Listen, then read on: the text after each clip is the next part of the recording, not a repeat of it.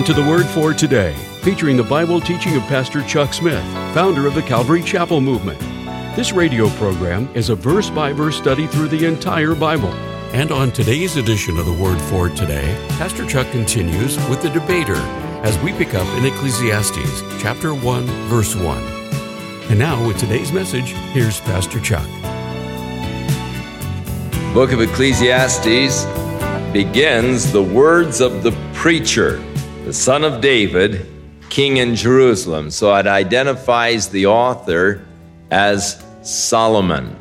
The Hebrew word that is translated preacher is a word that can mean one of the assembly or a debater.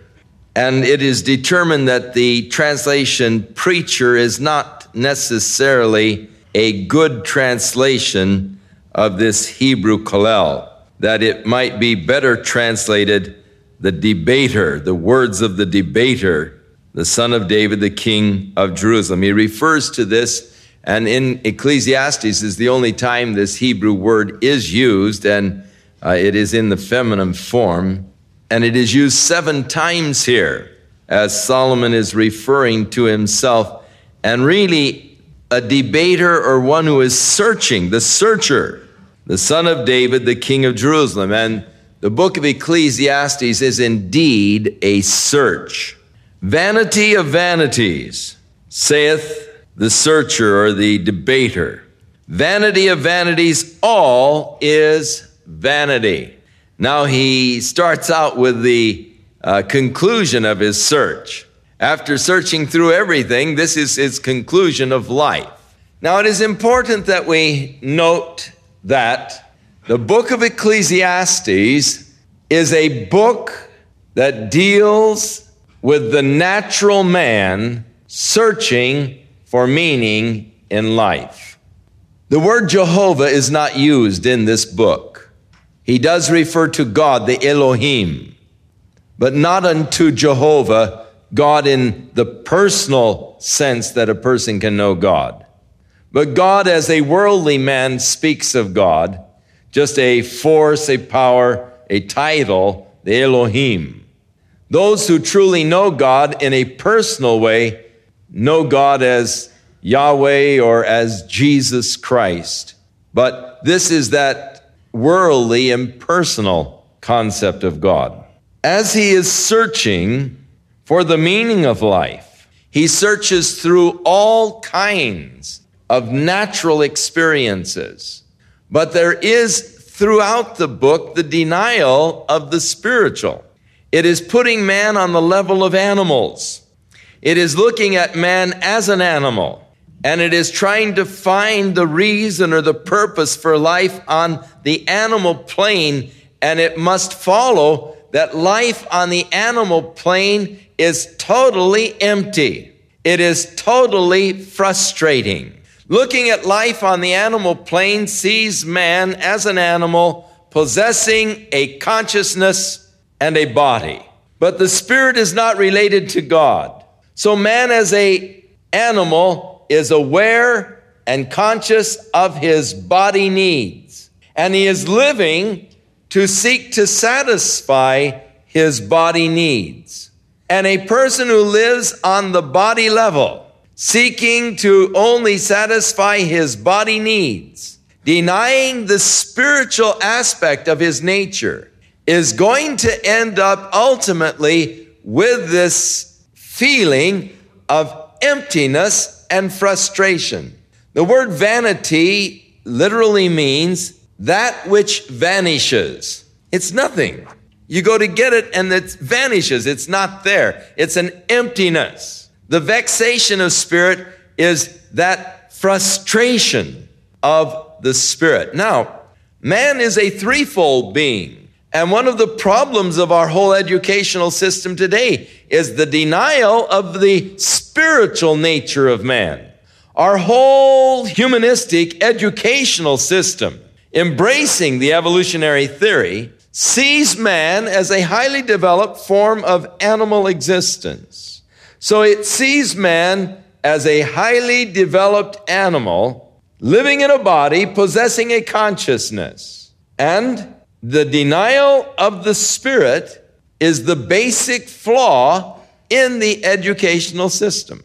For unless you see man as a threefold being, unless you see man with his spiritual nature, then you are going to only have life on the human level, a life that is filled with emptiness and frustration. So, we have today men who make excellent livelihoods trying to help people deal with their frustrations. Because people feel that life is worthless, life is not worthwhile, life is empty, life is meaningless. And, and they just feel despairing and, and discouraged and despondent. They, they go to someone who just talks to them about life. And they pay money to try to understand why it is that I feel like life is just worth, not worth living and all, you know. Well, that's because you haven't come into the third dimension of life, life on the spiritual plane. There is where life takes meaning. It all comes back to the threefold nature of man living in a body. I have certain body needs. God created the body. Marvelous instrument. Fantastically designed. With my little hypothalamus and my pituitary and the various glands that are excreting the different chemicals into my system that give me my different feelings, numbing my pains or uh, telling me that I'm thirsty, as it is monitoring my uh, blood system, telling me that I need oxygen, and, and all of these functions that are going on in the body. Keeping the balance, the homeostasis.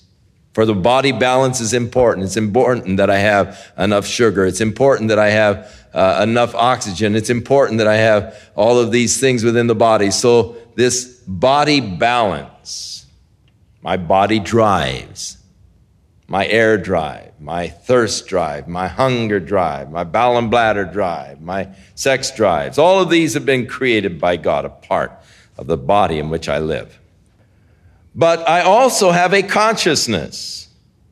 And in the area of my consciousness, there are also needs, drives. I have a need for security.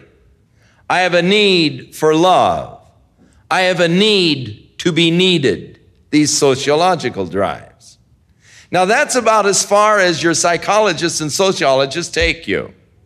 But what they are denying in the denial of the spiritual nature of man they are denying the fact that there is deep down inside of me, in my spirit, in this part of my nature, a drive that also exists. And this drive in my spirit is for God. My spirit thirsts after thee, O God, David said. As the hart panteth after the water brook, so panteth my soul after thee, O God. There is within man that desire to know God, that desire to have fellowship with God. There is within man a vacuum that only God can fill. And if you deny the spiritual nature of man, then man can never be satisfied because this deep down spiritual thirst will always be haunting him, telling him there's something more, there's something more, there's something more. And I feel this dissatisfaction with life. I have a thirst that I can't define. I know it's there. I know that life hasn't yet brought me fulfillment. I know there's got to be more than to life than what I've yet experienced. And I have this frustration. And this is what Solomon went through. That's what he is describing. Emptiness, emptiness. All is empty and frustrating. He's talking, and the phrase is used some nine times, life under the sun. It is a frustrating existence. Now, according to the psychologist, frustration leads to inferiority complex, which is the rationale by which I explain to myself why I still feel unfulfilled and empty. Why is it that I'm not satisfied? Why is it that I'm not been able to achieve and attain that which I feel there must be? And I say, well, if I only had a better education, then. if I only had more money, if I only were better looking, if I only had hair. and I am explaining to myself why I haven't been able to achieve this some intangible something that I, that I know must be there in life that somehow is passing me by and I can't quite grasp. And so I feel this emptiness because I can't quite get hold of it.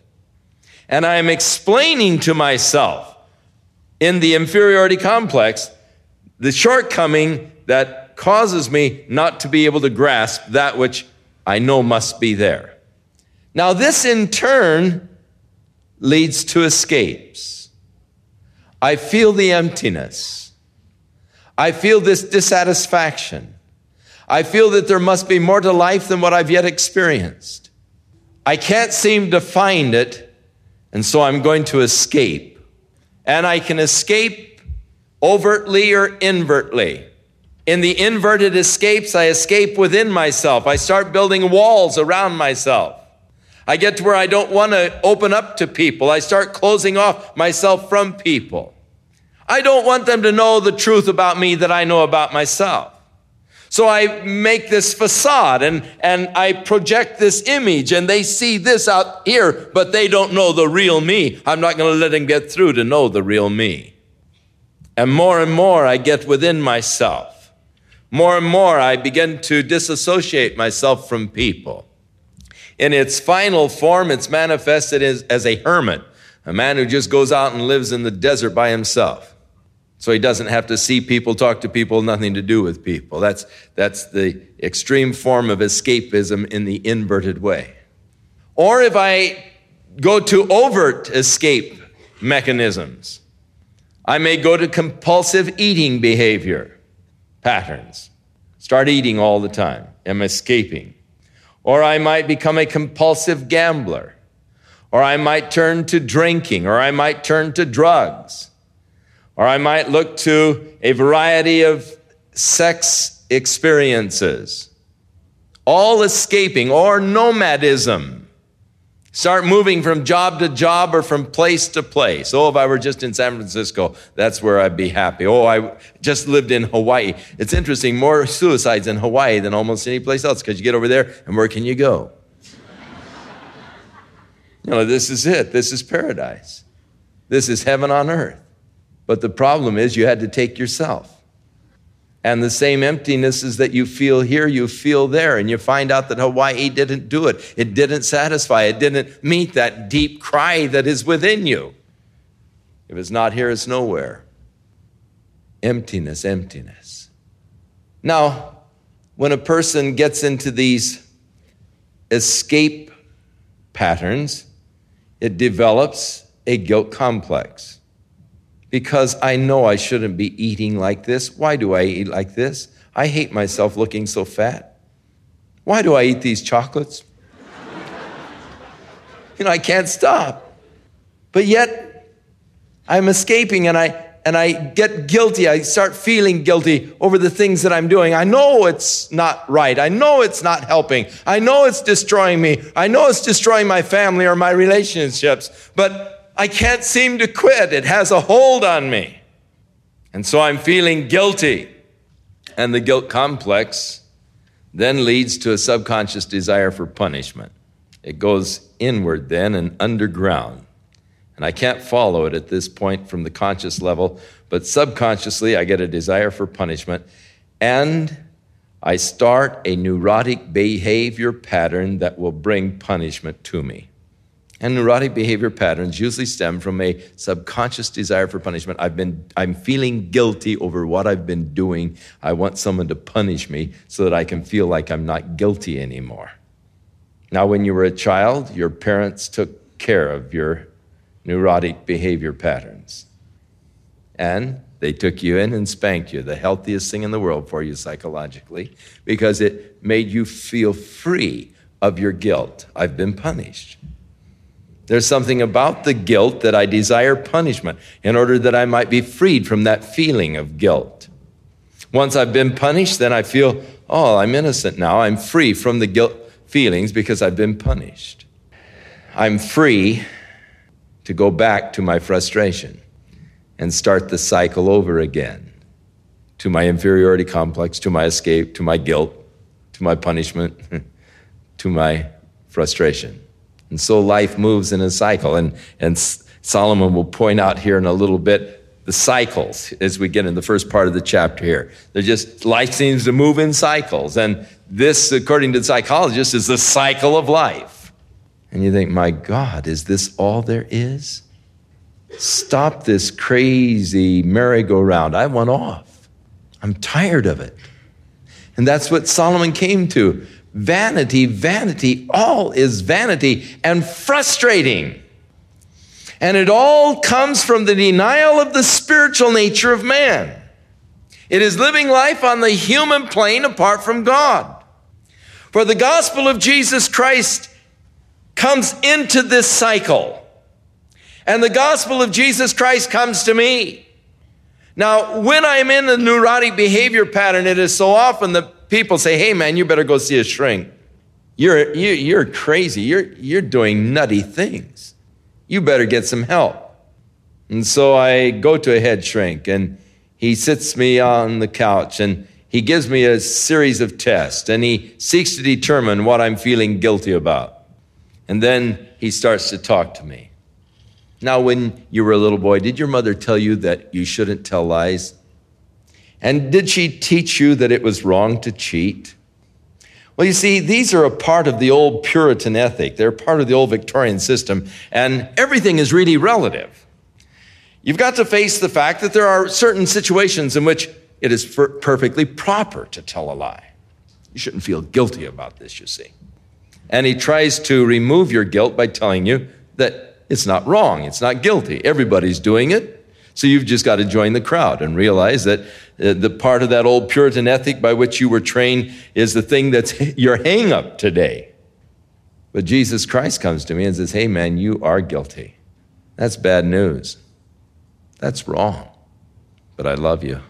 And I took your guilt and bore your guilt when I died on the cross. I took all of your sins, all of your guilt, and I paid the penalty for it. Now, if you'll just believe in me and trust in me, I'll forgive you. Hey, that's something no psychologist can do, is totally erase that guilt feeling. Take away this haunting feeling of guilt.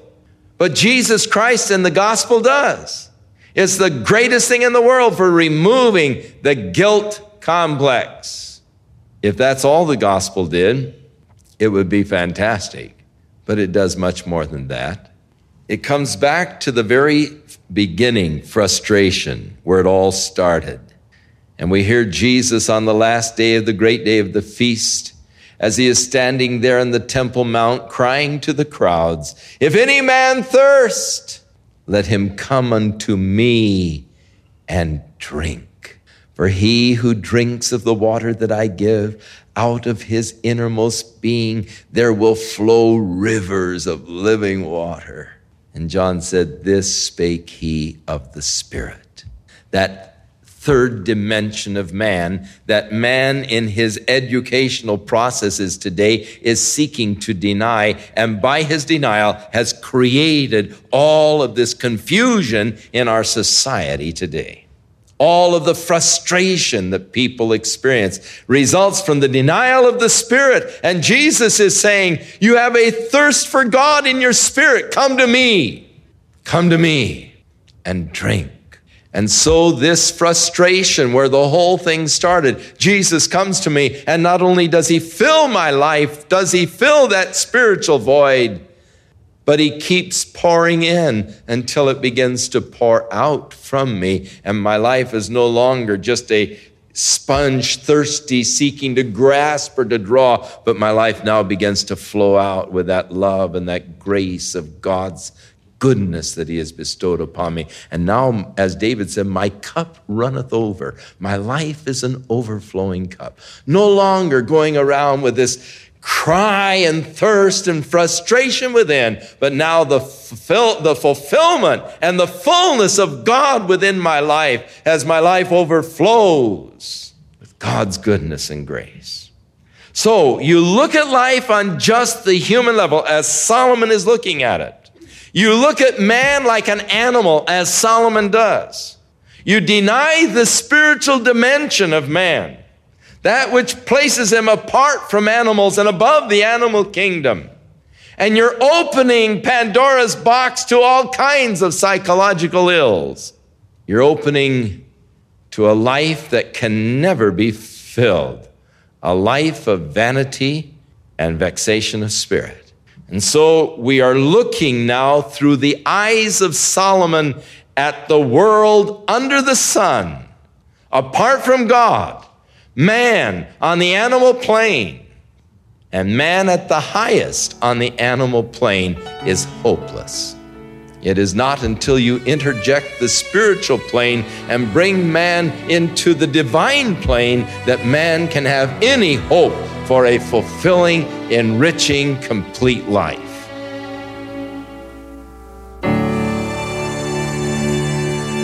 We'll return with more of our verse by verse Bible study in the book of Ecclesiastes on our next broadcast as Pastor Chuck continues to teach through the Bible, and we do hope you'll make plans to join us. But right now, if you'd like to order a copy of today's message, simply order Ecclesiastes 1 when visiting thewordfortoday.org.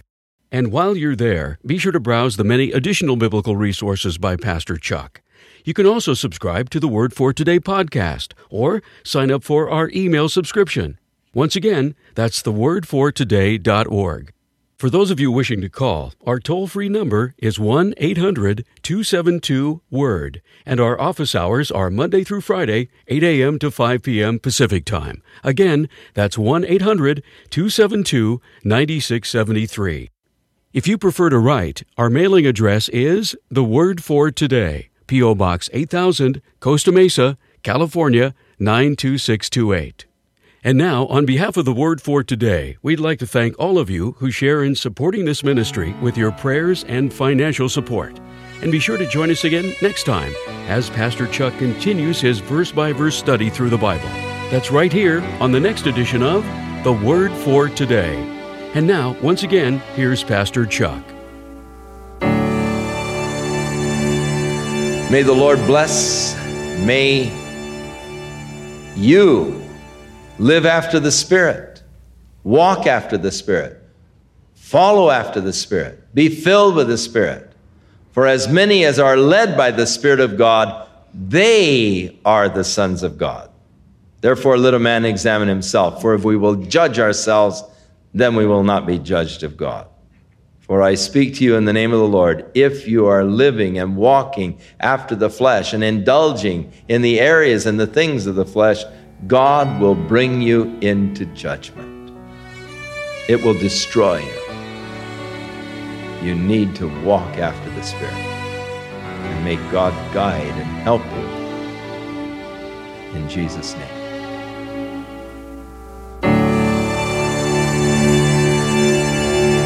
This program has been sponsored by Calvary Chapel of Costa Mesa, California. It is my great pleasure to present Pastor Chuck's commentary on the book of Acts. The Acts of the Apostles is an open ended book. Jesus continues, even to the present day, to work in the lives of people throughout the world through those who have been empowered by the Holy Spirit. This book also includes a special foreword written by Pastor Jon Courson. We studied the book of Acts, but we never saw the book of Acts. But we were seeing the moving of the Holy Spirit. Calvary Chapel family. May you always be known as a people who pray in Jesus' name. That it would be Jesus Christ. Nothing more, nothing less, nothing else. May the Jesus movement continue on. To order a copy of Pastor Chuck's book, The Acts Commentary, please call the Word for Today at 1 800 272 9673 or visit us online to read a sneak preview of the book by visiting thewordfortoday.org.